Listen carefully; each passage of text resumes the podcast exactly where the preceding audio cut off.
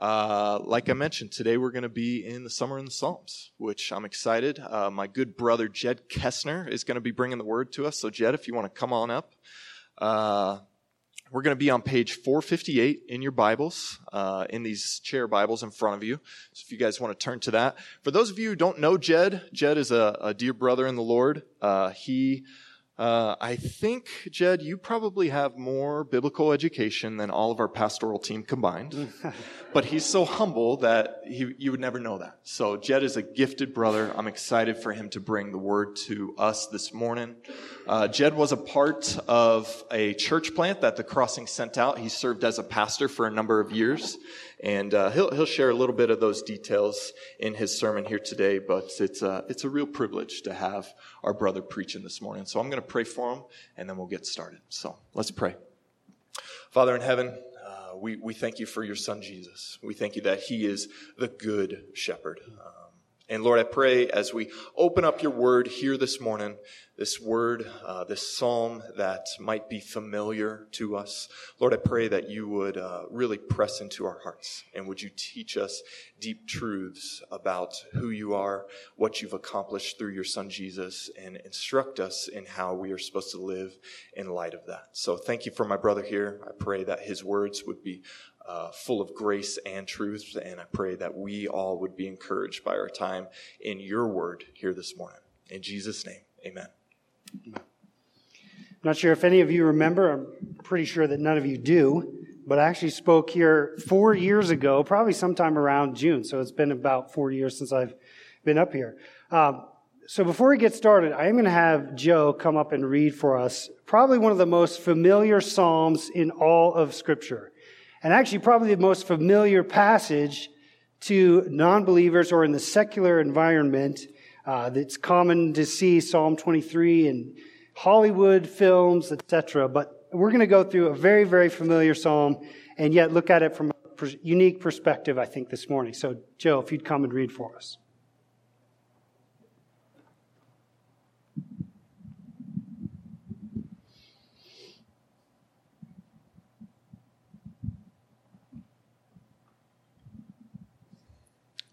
Please stand for the reading of the word. Psalm 23. The Lord is my shepherd, I shall not want. He makes me lie down in green pastures. He leads me beside still waters. He restores my soul. He leads me in paths of righteousness for his name's sake. Even though I walk through the valley of shadow of death, I will fear no evil for you are with me, your rod and your staff, they comfort me. You prepare a table before me in the presence of your enemies. You anoint my head with oil. My cup overflows. Surely goodness and mercy shall follow me all the days of my life, and I shall dwell in the house of the Lord forever. This is the word of the Lord. You may be seated.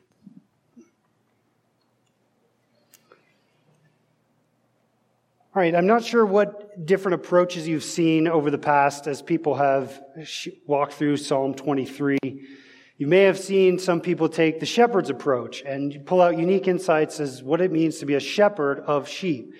Or you may have heard people talk about the sheep's perspective of what it means for the shepherd to lead the sheep. And all of those are good approaches, but what I want to do this morning is I want to look at this psalm from the Hebrew perspective and see what we can glean from the style, the structure and the content of the Hebrew scripture itself. One of my passions is Hebrew narrative and Hebrew literature.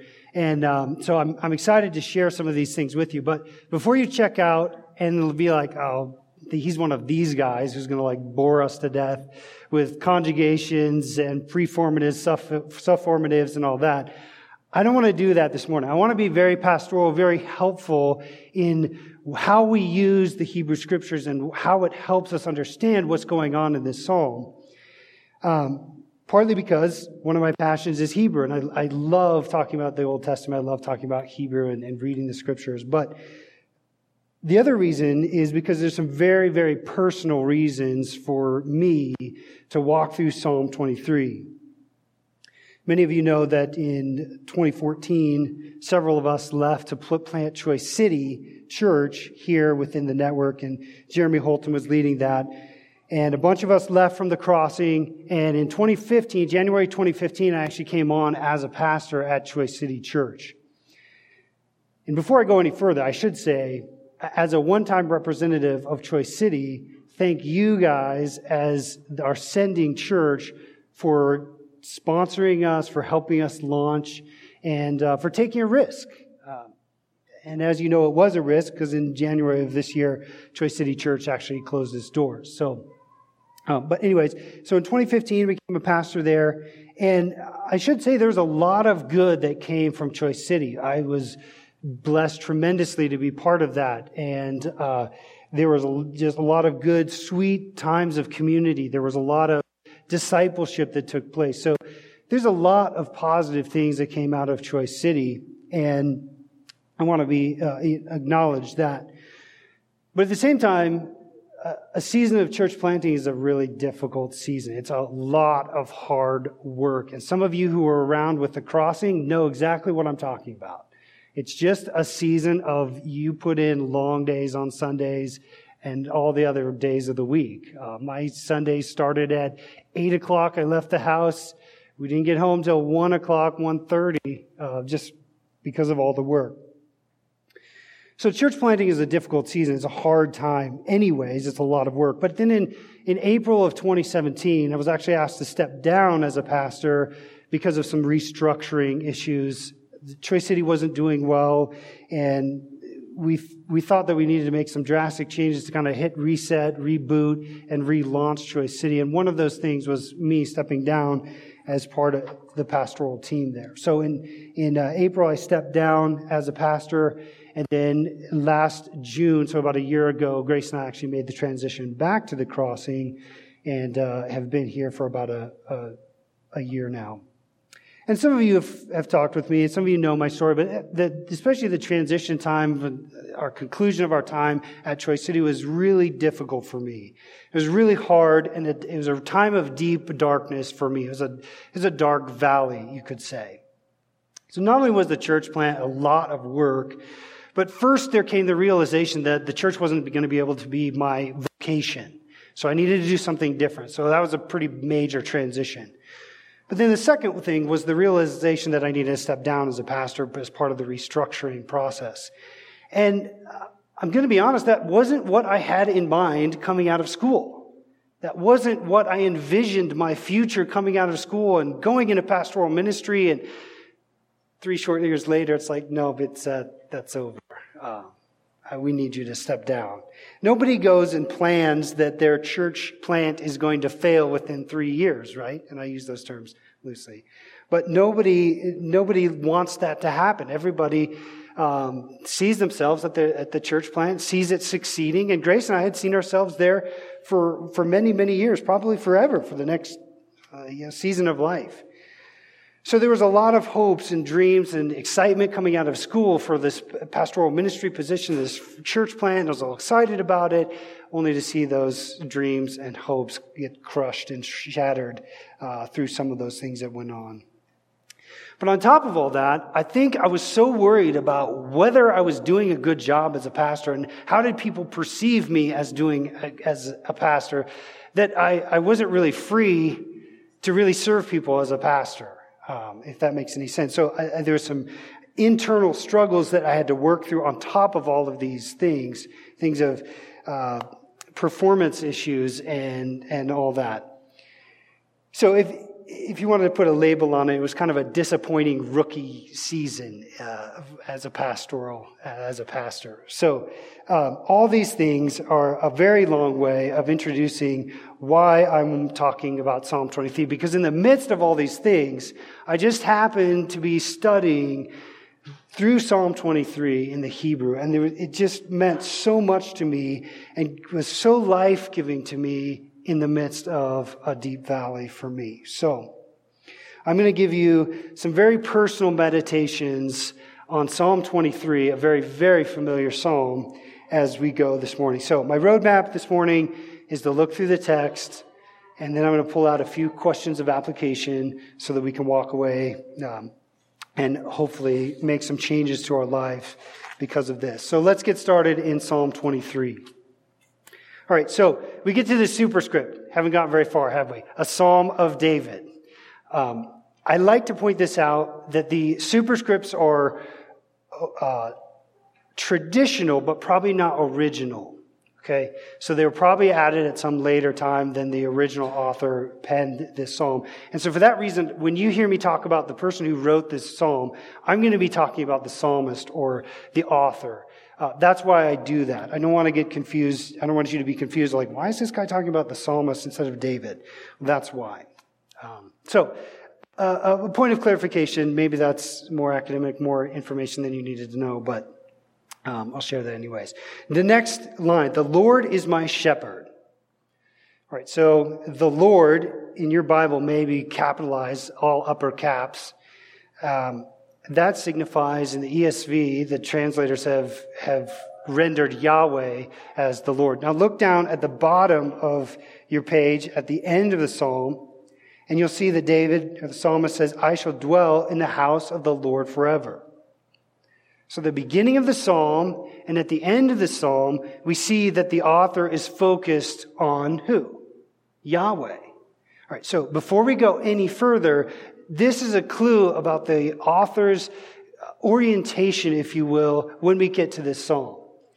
So, he's consumed with Yahweh and he's just oriented around this God from start to finish. And that's going to challenge some of our self-centeredness right off the bat before we get any farther into the psalm. And I'm going to say more about this, but it's important to note that this psalm, how the psalmist is oriented uh, from the very beginning. If you don't get this, and you don't get his orientation towards Yahweh, you're not going to understand the true significance of the rest of the psalm. So it's an important note for us as we get started. So the Lord is my shepherd. We see that it's very possessive, it's very personal, even intimate. Um, and we know that the shepherd is a frequent metaphor for kings or leadership, and certainly God specifically. And I could trace through Old Testament passages where God presents himself like, I'm going to be the better shepherd. And of course, we get to the New Testament too, uh, where Jesus is presented the, as the good shepherd as well. So the Lord is my shepherd, I shall not want. So at this point, it's important to note that the psalmist sets a, has a future tense when he's talking about his want, that he will not want. The Lord will not let him be in want. And I should point out that this is a psalm of confidence. All right, so it's a psalm of confidence where the psalmist is expressing his confident faith, assurance, and confident conviction that Yahweh will be with him, will be caring for his needs all his life as a shepherd. So this is not a psalm where the psalmist is wrestling through the difficulties or the agony of the deep, dark valley. This is a psalm of confidence outside of his circumstances, but where the psalmist is confidently expressing his trust in Yahweh himself. He's expressing a deep conviction that under Yahweh's care, he will not want, but he will be provided for. And, and, again, when we go to the New Testament, we see exactly that in Christ. In Christ, we have everything we need. 2 Peter 1 3 is that Christ has given us all things that pertain to life and godliness. Romans 5 1, we have peace with God, among the myriad of other things that Romans presents. We have all sufficient grace, 2 Corinthians 12, 9. He has delivered us from, the, uh, from darkness and transferred us to the kingdom of his beloved Son, Colossians 1. And in John, as you just mentioned it, but in John 10, we, we see that Jesus is the good shepherd who lays down his life for his sheep. I'm just going to read a few passages, a few little clips from John chapter 10.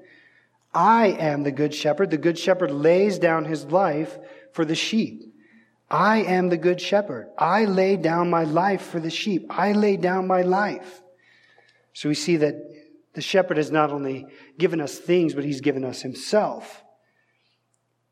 And I want to point out one more passage in the New Testament, Romans chapter 8. In verse 31, Paul is talking about God's love for us. And he says, What can we say about these things? If God is for us, who can be against us? He who did not spare his own son, but gave him up for us, how will he not also with him, Jesus, graciously give us all things? So Paul is a little bit incredulous as he writes. He's almost saying, What more can God give us? He gave us his son. So as we think back to Psalm 23, we shall not want. And one of the evidences that we shall not want is that God himself sent his son and laid down, and Jesus laid down his life for us. We shall not want under the care of Yahweh. He truly is our, not just a shepherd, but a good shepherd because he laid down his life for the sheep. Look at the next verse. He makes me, well, actually, yeah, first verse 2. He makes me lie down in green pastures. The green pastures are the pastures of grass. Uh, the shepherd provides food, nourishment for his, his sheep. He leads me beside still waters. Again, it's a physical provision for the sheep. The shepherd will lead the sheep to restful, quiet waters, still waters where they can drink in safety, where they don't have to fear the predators and fear the, their enemies. So the shepherd provides water, rest, physical needs for the sheep. He restores my soul. So this, now we see that the shepherd is going to provide not only physically for his people, but emotionally, mentally, spiritually. He's going to provide, he's going to restore, he's going to rejuvenate, he's going to refresh the soul as well. So again, this is a psalm of confidence that the psalmist is expressing that the shepherd is going to take care of all the needs of his sheep, physically and spiritually. But he's not finished yet. Let's look at the, the next verse. It says, He leads me in paths of righteousness for his name's sake. So, sheep are not necessarily moral creatures. So I would probably understand this to mean right paths. And in fact, that's the way the NIV or the NLT, if that's the versions you're using this morning, that's the way they've actually translated it. He will guide me, he guides me along the right paths. And I think that's probably works best, best with the metaphor of sheep and shepherd in this case, that Yahweh will lead them in right paths. So again, this is a, is a psalm of confidence. And confidence that the shepherd knows exactly the paths to take his sheep on. He knows what's good for his sheep. But then we get to this critical phrase here. What's the next part? He leads me in paths of righteousness. What? For his name's sake. So why does the shepherd act the way he does? What does the, why does the shepherd, what motivates the shepherd? It's, it's not the care of the sheep, it's actually for his own ends and for his own purposes. He clearly is going to meet the needs of his sheep. We've just covered that. We've just seen that.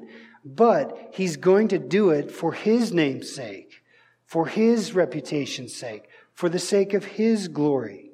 The sheep are his property, and they are for his good and for his purposes and his plans.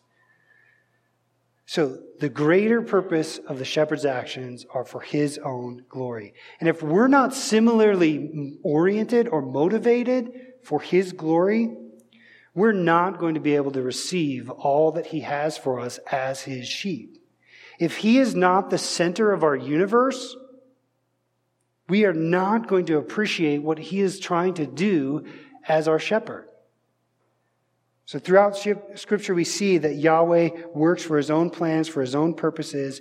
And oftentimes we are just not big enough to understand all of his purposes and plans. I'll give you the book of Job as an example of that.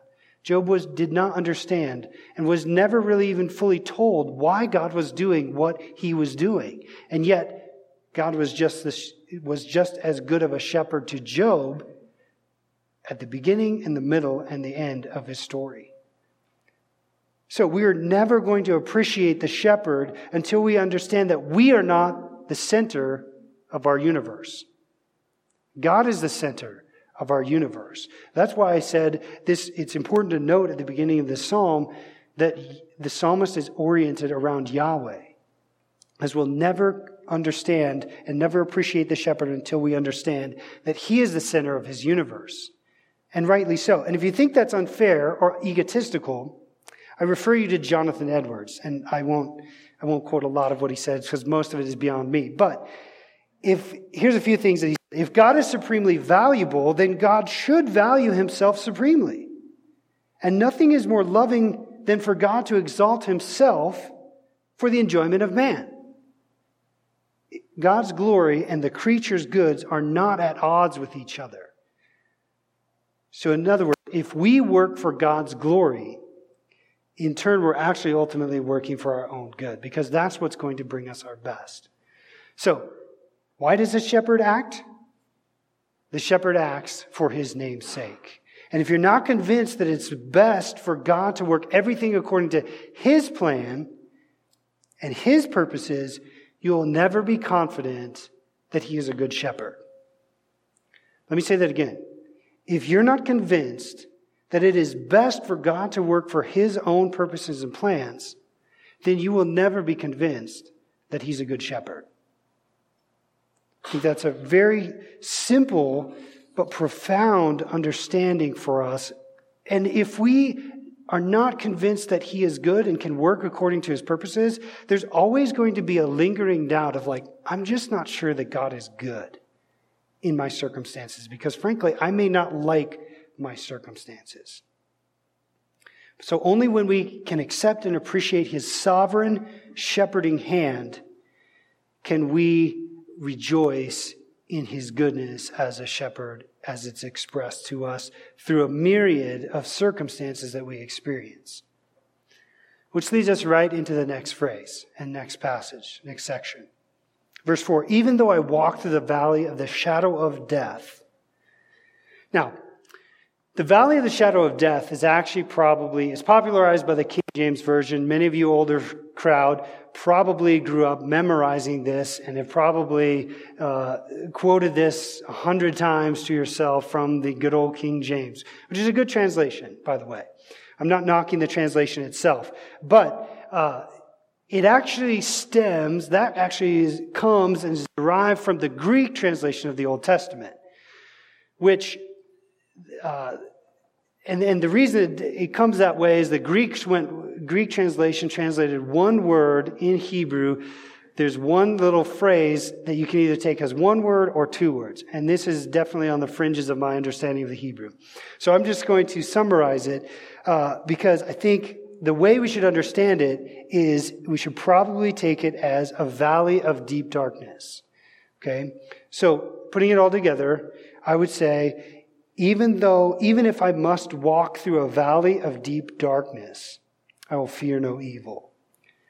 So now remember, the psalmist has just said that the shepherd knows just the right paths to take his sheep through. So the, again, we're looking at a psalm of confidence, and the psalmist is confident that God the shepherd knows just the right paths, even if it means walking through a valley of deep darkness. Now, notice that the psalmist does not pretend that the shepherd will always or only take him through pleasant circumstances, i.e., green pastures or quiet waters. The psalmist is under no illusion that his pathway will always be as a sheep of the shepherd He's no, under no illusion that his pathway will always be green pastures or quiet waters. There will be times of quiet waters. We must have quiet waters and, and pastures of green grass. We must have that. But there are also times when, for whatever reason, the shepherd takes us through seasons of deep darkness. There's seasons of deep darkness that in the shepherd's sovereignty we must walk through.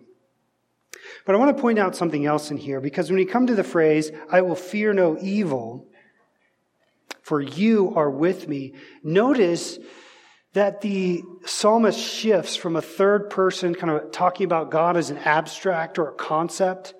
Notice that the psalmist shifts from talking about God in the third person to this direct address in the second person. He, he calls out and, and identifies God directly. You are with me. And I think that this confirms that this is the central, or this is a supporting evidence in, in one sense, that this is the central theme of the psalm, that you, I will fear no evil, for you are with me. And another thing that we see is that this is actually in Hebrew the very center line of the text. So if you want to call it mathematical centering or whatever, there's actually 26 words before this phrase, I will fear no evil for you are with me. And there's 26 words in the Hebrew after this. So it's kind of a, a mirroring device pointing towards this particular phrase as of significance, central significance among the other things that it's going to say. Now remember that in ancient times, they couldn't increase the font or make it bold or get out a highlighter and scribble all over the text. They, they didn't have those options. They had to find some way of communicating within a really tight space where they, they didn't even put spaces in a lot of times because there was the, the, you can't just go to Office Depot and buy another ream of paper. You have to slaughter an animal, etc., etc., etc.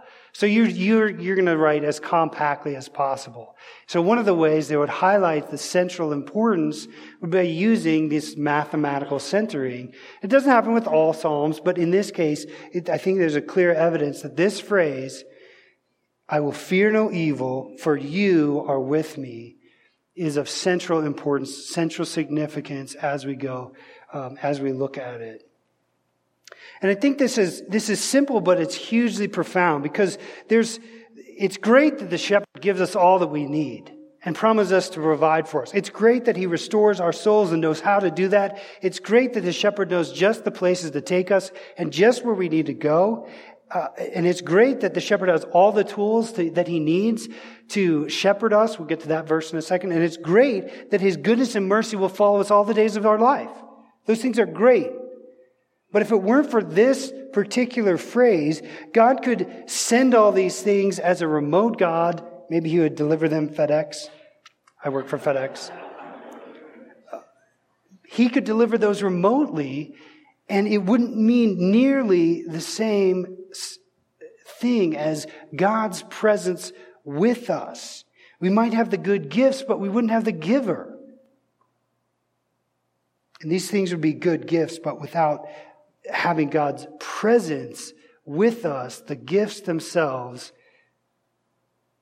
would not be as significant. So I want to park it here for just a second, for just a minute, because the Bible has a lot to say about God's presence with his people. You remember in the Garden of Eden that there was close intimacy with, with man, with God. And Adam and Eve walked with God, talked with God, experienced a fullness of intimacy and fullness of relationship with God in the garden. But of course, you know, as soon as they sinned, their intimacy with God was broken was shattered. And they actually hid themselves because they were afraid to be with God anymore. If you fast forward the picture or fast forward the story of, of God as he singles out his people through Abraham and calls Israel and creates a nation and calls them out of Egypt, he says in Exodus 29 as he's establishing the tabernacle and the temple, later temple, but the tabernacle at this point, he says, I will dwell among the people of Israel and I will be their God. And they shall know that I am the Lord their God who brought them out of the land of Egypt that I might dwell among them. I am the Lord their God. So the, the tabernacle, the temple was an expression of like, this is where God dwells among his people. This is where God dwells on earth. And of course, if that's true, as a general knowledge in the Old Testament, the psalmist can still say, I will fear no evil, for you are with me. God is present and was present with his people. But in the New Testament, we see a much, much, much, much greater sense of God with his people. Because Jesus came to earth. We sang in our our, one of our songs this morning about God's condescension. If you don't know what that means, that means when God condescended to leave heaven and come down to man to be with man. So the incarnation is one evidence that God will be with his people and that God will be with us in our, in our trials. We see in John 1, John 1 11, that he came to his own. And then in verse 14, says, And the word became flesh and dwelt among us. And we have seen his glory, glory as of the, as of the only son from the father, full of grace and truth. And John is picking up on this Old Testament theme of the tabernacle because when he says Jesus dwelt among us, he's actually saying Jesus tabernacled among us. So the new expression of God with us is no longer the temple, is no longer the tabernacle, it's Jesus. In the Old Testament, you went to the tabernacle to see Jesus, to see God. And in the New Testament, John is connecting the dots saying, now you go to Jesus to see God. That's where Jesus, that's where God is expressing himself. That's where you see God today. And Jesus truly dwelt among us. He is the long awaited God with us, the Emmanuel. He experienced our world.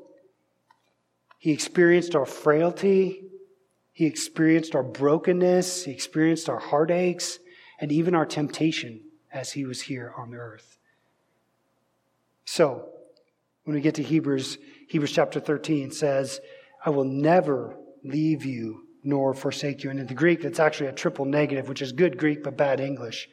Um, but it's, which is itself an actually an Old Testament allusion. It's kind of a compilation of lots of thoughts in the Old Testament of, I will never leave you, no, never forsake you. So what, so if you have any doubt about God's presence with you in this, your circumstances, then look to Jesus' incarnation. Look to the incarnation of Jesus. And look to, furthermore, look to the cross. Because Jesus was with us, not just living, in this world with us as mankind, but took up our sin and died on the cross. So this is really good news for us that Jesus, if we're God's people, will be with us in, in any of our circumstances. But that's not all. The psalmist is not finished expressing his confidence in Yahweh, his shepherd. So let's look at the next uh, phrase, verse 5 actually, I'm sorry, verse halfway through four. Your rod and your staff, they comfort me. Now again, notice that this is personal. You, your, your shep, your tool, these tools, your equipment, if you will, will uh, shepherd me. And in the ancient Near East, there's some evidence that the shepherds actually did have two different devices. One a shorter stick for maybe clubbing off attackers and a longer stick for caring for the sheep or you know, whatever shepherds do. I'm not a shepherd. But um, in any case, I think what this is showing us is that no matter what, the shepherd has all the right tools and knows how to use all the right tools to care for us, to care for his sheep. So he knows how to use his tools and he has all the tools to care for his sheep. Verse 5 You prepare a table before me in the presence of mine enemies. Notice the shift here. We're, we're no longer talking about the shepherd leading the sheep, but we're talking about a banquet meal with, maybe we could even say the shepherd with his sheep, although that would be mixing metaphors a little bit. But here's a banquet that the shepherd himself is going to prepare for his people. And the table here is just uh, signifies fellowship or a, a meal. So we see again the presence of the shepherd with his people as he dines with them. And there's in the ancient Near East, having a meal with somebody wasn't just time spent together. There was actually real significance to sitting down and sharing a meal with each other. You, you didn't have a meal with your enemies. That just, you just didn't do that. And so only the, your friends or close associates would you have a meal with. And it's not just a meal, but he says, You anoint my head with oil and my cup overflows. So the, both of these phrases build on the notion of a fellowship meal with the shepherd. And it's, it's an expression of not a, like, barely a bread, a morsel of bread and maybe a glass of water, uh, just a Spartan meal. This is a, an extravagant, lavish feast together with the shepherd. This is something that is, goes beyond just the bare necessities. Um, it, it, it's not rationing out something. I mean, my cup overflows. Uh, if you think about wine, if you're rationing out wine because you don't have a lot, um, you're not going to let the cup overflow. So it's, it's a sweet picture of the abundance that comes with the shepherd. He's not like miserly doling out little portions to you. He's like dumping it on. It's just like more, more, just keep pushing it on. Um, so it's, it's, a, it's quite the picture of an incredible feast with the shepherd. So the shepherd invites his people and his sheep to this meal all the while their enemies are looking on. One person said, in spite of their enemies and with their full knowledge. Another person said, they're forced, my enemies are forced to witness my enjoyment without being able to disturb it. This is what the shepherd does. And it's quite a picture of abundance and the shepherd's care for his people, even in the midst of perhaps even oppression by the enemies. It's a picture of God's graciousness to us. And in Ephesians chapter 1, we see that God has lavished on us his grace. Ephesians 1, 7 through 8 says, In him we have redemption through his blood, the forgiveness of our trespasses, according to the riches of his grace which he lavished on us. And if we have any doubt about that, go to verse 6. Surely goodness and mercy shall follow me all the days of my life, and I will dwell in the house of the Lord forever. So the word surely just connotes certainty. The psalmist, again, has a psalm of confidence. The psalmist is confident that Yahweh will certainly bring goodness and mercy. Now, goodness and mercy are two very interesting words. Goodness is um, just a word that we see all over the New Testament that just generally speaks of God's goodness or uh, even goodness towards others, just something that's good.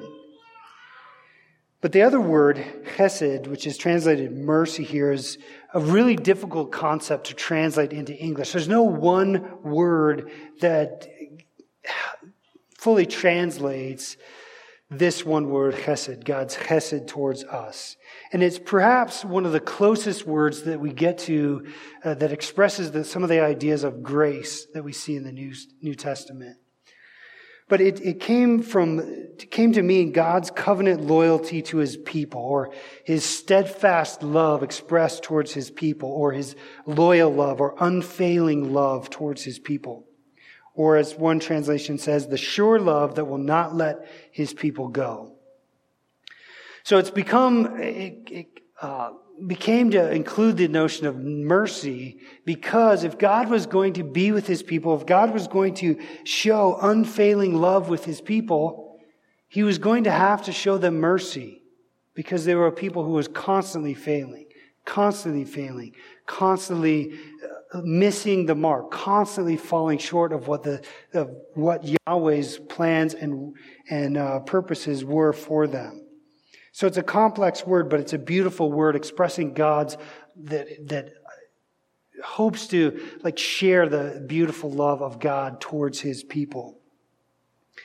The word uh, follow here is another interesting word because it, it's really radaf, which is to pursue, and normally it's used in the context of pursuing your enemies.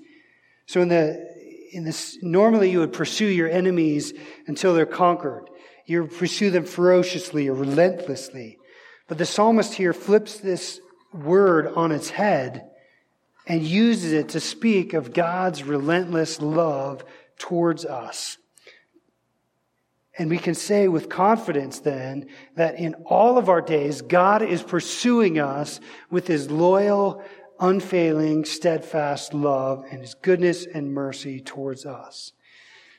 And we can say even more than that, that we, we can know He's shepherding us and leading us in our good times, when there are times of rest and quiet waters. But we can also say that God is leading us and His goodness and mercy are following us, pursuing us, even in our, in our valleys and in our dark times, in our times of calamity and trouble. And uh, we know that God is for his people.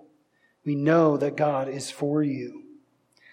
So only the shepherd, only the good shepherd knows how to pursue his people, chase after them, run after them with his goodness and his mercy for his glory and for our good.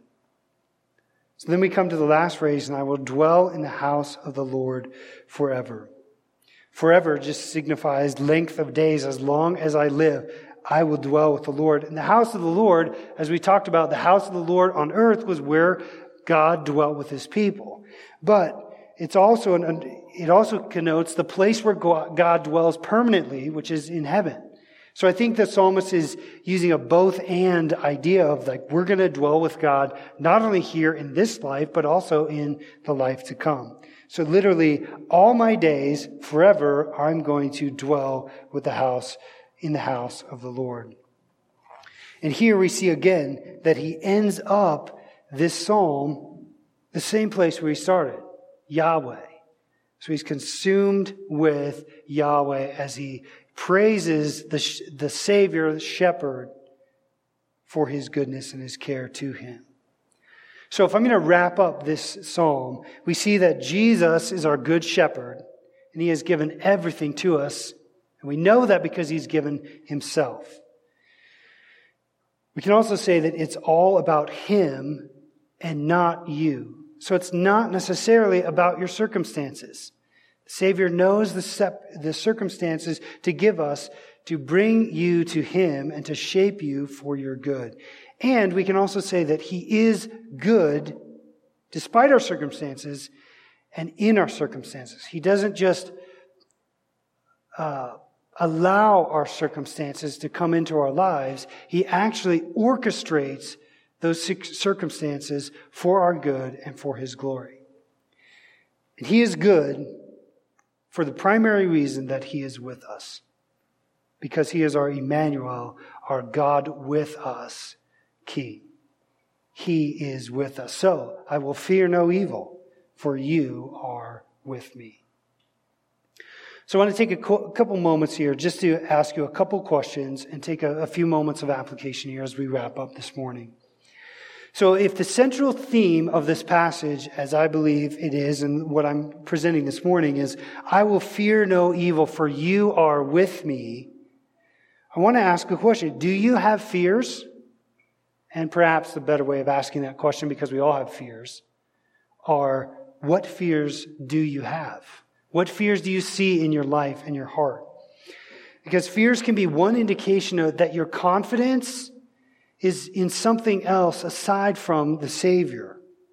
Now, I know all of us profess, or most of us probably, profess that our confidence and our trust is in Jesus and in our shepherd. But functionally, even though we claim that, there are, there are areas in our life where we don't fully rest on Jesus and don't fully rest on God and what He has done for us. And fears are an expression of that unbelief. Fears are an expression where you might not trust or rest in the Savior, in our shepherd. If we fear that we, or if, if we believe money is more important and more significant than God, then we're going to fear that we're going to lose money or lose our income or lose our job. If we believe that so and so's reputation is more significant than what God thinks of us, then we're going to do this or not do that in front of them so that we can keep their approval of us. We might fear what they think of us. When we believe that good performance or accomplishment in this, that, or the other. You fill in the blank, whether it's a hobby, whether it's sports, whether it's your career, whether it's your job, or perhaps like me, fill it in the blank with ministry if you believe that being successful at ministry even will bring you happiness or success, then you're going to fear when those things are taken away from you or when you don't perform well or when you can't do well. So if, let me ask you this. If God is the most significant thing in your life, what do you have to fear? If God is the most significant thing in your life, what do you have to fear?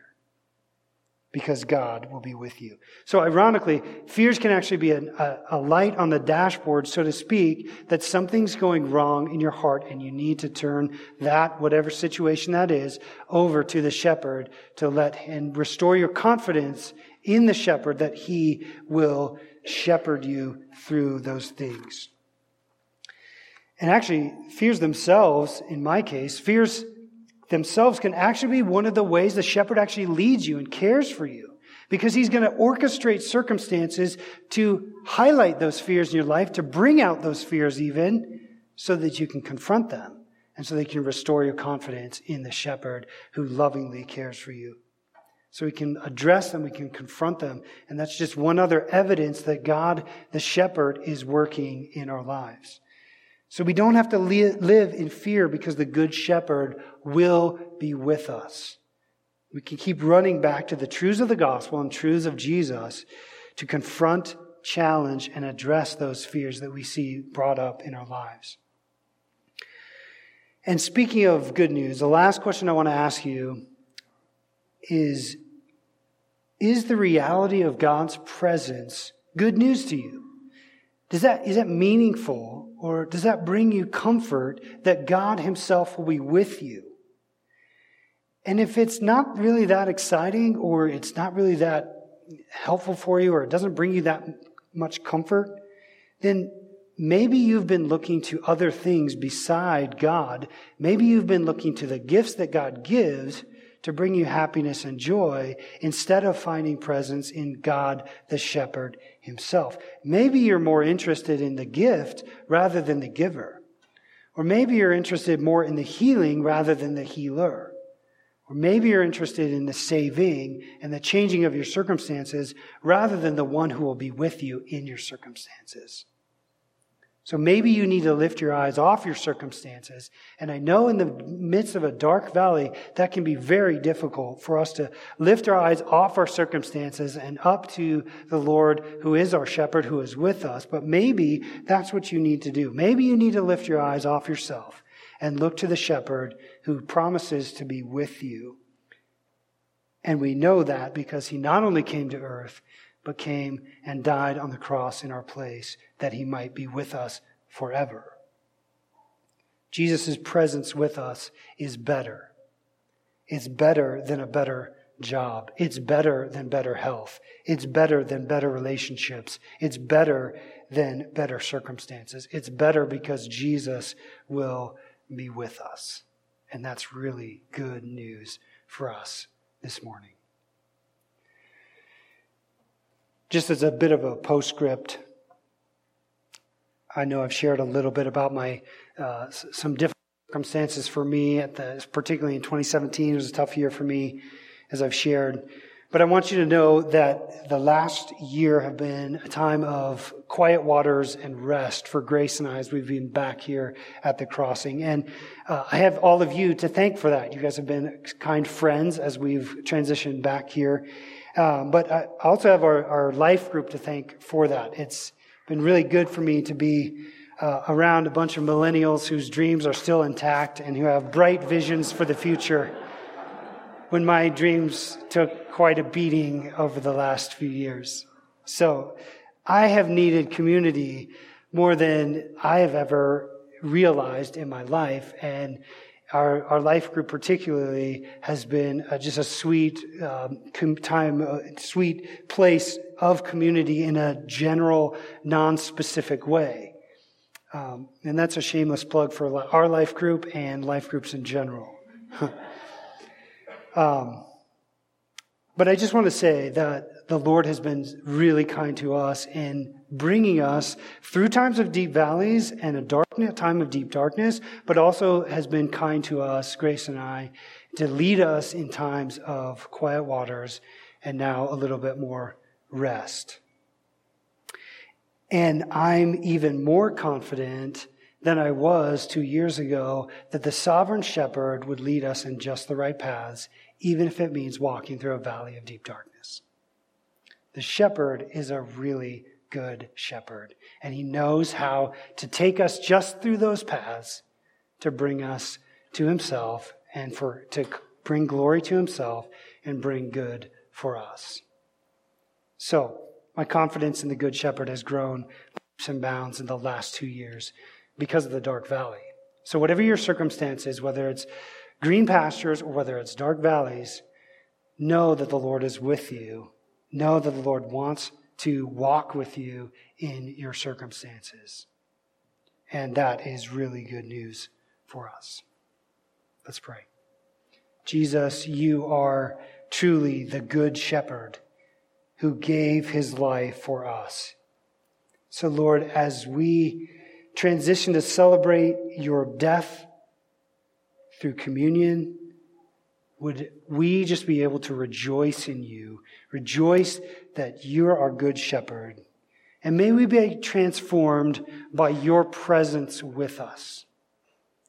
Transform us, Lord, as we behold your glory, as we behold our shepherd.